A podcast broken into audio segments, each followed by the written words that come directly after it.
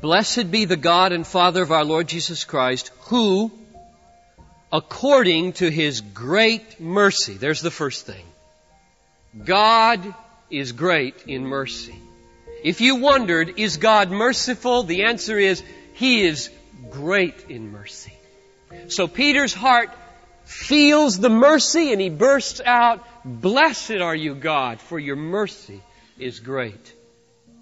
Who according to his great mercy has caused us to be born again to a living hope. And so the second reality that bursts out of his heart, having been perceived by his mind, is He caused me, and these saints, and you, who are born of God, He caused you to be born again unto hope that is alive. Once you had no life, and now you have life which is hope indeed. And when he grips the fact, and the fact grips him that he was born not of his own strength, but by God, he blesses God. Blessed is the God and Father who caused me to be born again.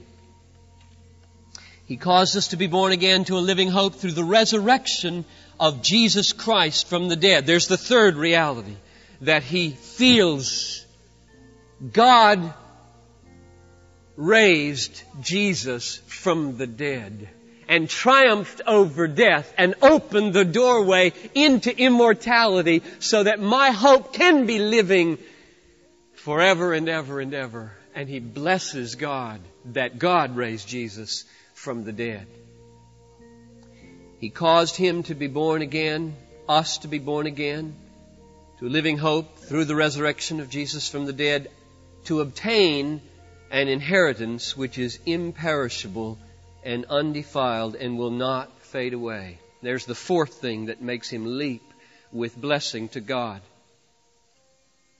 If he fathered me, he's my father. If he begat me, he's my father. If he caused me to be born, he's my father. And children don't give inheritances to their father, Fathers give inheritances to their children. We are the receivers. He's the giver. We have an inheritance now because we've been born into His family in heaven forever and ever. And when Peter sees that, when he feels that, he releases it and says, Blessed be God who gave me and promised me an inheritance.